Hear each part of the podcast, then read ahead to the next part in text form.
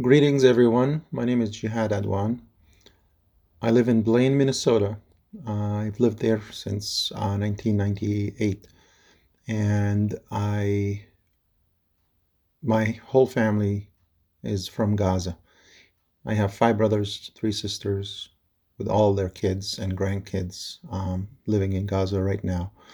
I've prepared a statement regarding what's going on and the role that the United States uh, should play.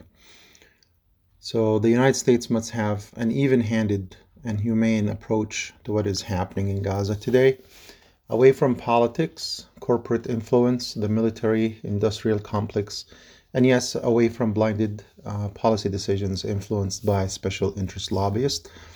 Instead of uh, shedding crocodile tears over Israeli victims, the civilized Western world, um, led by the United States, needs to learn from history and address the underlying issues of the Palestine problem.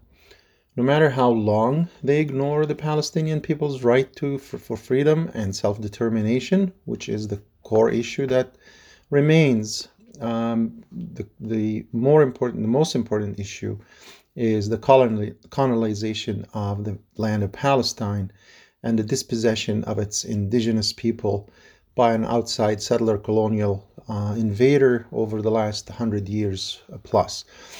What the Biden administration, like all other administrations before it, as expected, what they're doing is blaming the victim for a problem of their own doing because they never played the fair and uh, impartial uh, intermediary.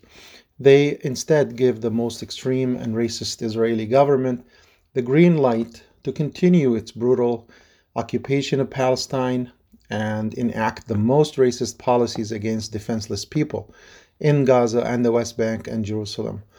They turned a blind eye to an apartheid regime of dispossession and oppression for too long. Palestine, in my opinion, is the rape victim that dared to slap her rapist in the face, knowing full well the consequences of such resistance. The Western civilized world is now blaming the victim for fighting back. This hypocrisy and double standard must end. The Palestinian people are human beings who want to live on their own land in peace. They have dreams, they have aspirations. The Palestinian victims are not just numbers, that the US corporate media glosses over while going in boring detail and depth about the Israeli victims' names, stories, their hobbies, and even what they ate, ate for lunch that day. A fellow nurse the other day told me uh, when the latest events were unfolding that he was organizing a march to the Israeli consulate in San Francisco in support of Palestine. While I thanked him for his support, Unprompted, he said, No one is free until everyone is free.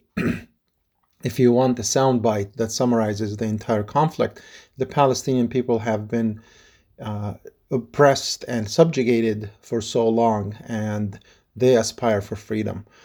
Everyone with a conscience who uh, who is willing to do a little bit of uh, research and reading, and perhaps ask people with firsthand experience about what is going on, on the ground will quickly discover that the Palestinian people have been victimized and brutalized for the last 75 years and that they deserve freedom and dignity like any other people on earth.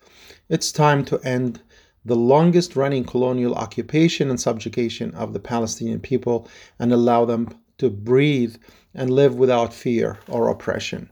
Thank you very much. I hope you can share this with your friends and uh, raise awareness about the important issues that are uh, facing us.